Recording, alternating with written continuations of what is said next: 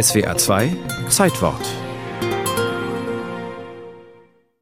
Ein quadratisches Grundstück, eingefasst von Mauern mit halbkreisförmigen Ausbuchtungen an den Seiten, darin ein symmetrisch angelegter Garten, dessen 4 Hauptwege sternenförmig von den Eckpunkten aus auf das Gebäude in der Mitte zulaufen. Eine kleine Burg, die auf den erhaltenen Abbildungen fast wie ein Märchenschloss aussieht. Das ist die Uraniborg, die der dänische Astronom Tycho Brahe für seine Forschungen auf der Insel Ven im dänischen Öresund bauen ließ. König Friedrich II. Von Dänemark und Norwegen ermöglichte ihm dieses Projekt und sorgte für die entsprechende finanzielle Unterstützung.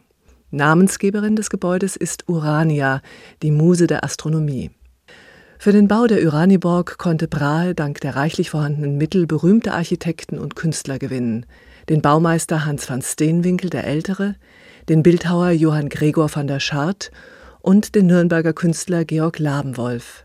Grundsteinlegung für diese Anlage war am 8. August 1576. In einer eigenen Druckerei ließ Tycho Brahe dort seine Schriften herstellen. Spezialisten aus Augsburg bauten für ihn die besten astronomischen Instrumente. Umgeben von Dutzenden Assistenten und Besuchern aus ganz Europa machte Tycho Brahe die Uraniborg zum Zentrum astronomischer Studien in Nordeuropa. Doch astronomische Beobachtungen konnte Tycho Brahe auf Dauer dort nicht machen. Denn es stellte sich bald heraus, dass dieses Gebäude für die neu entworfenen Präzisionsinstrumente nicht groß genug war und zudem auf instabilem, sandigem Untergrund stand.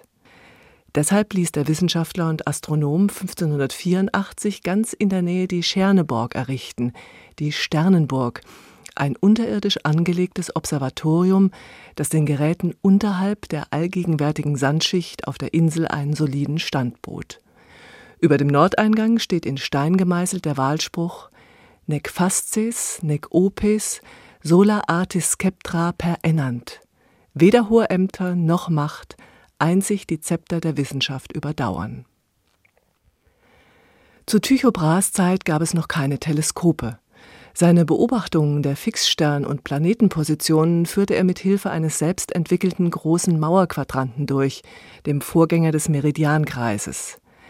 Dessen Messpräzision von etwa 2 Bogenminuten ist auch heute noch beeindruckend. Der Quadrant der Stjernenburg hatte einen Radius von 1,55 Meter.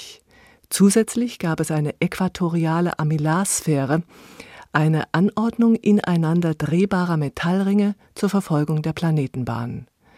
Schon bald entdeckte Tycho Brahe bei seinen Beobachtungen der Planetenbewegungen Widersprüche zu den damals herrschenden Vorstellungen vom Universum. Und so entwickelte er einen Kompromiss zwischen dem ptolemäisch-geozentrischen und dem kopernikanisch-heliozentrischen Planetensystem, das sogenannte tychonische Weltbild. Nach dem Tode von Friedrich II. Von Dänemark und Norwegen im Jahre 1588 entzog dessen Nachfolger König Christian IV. Tycho Brahe die weitere finanzielle Unterstützung. Als dann noch Unstimmigkeiten zwischen Brahe, dem Hof und auch der Kirche aufkamen, verließ er schließlich 1597 die Insel Ven in Richtung Holstein.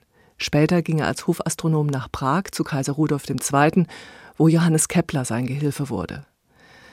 Beide Gebäude, die Uraniborg und die Stjerneborg, wurden kurz nach Brahes Tod 1601 zerstört.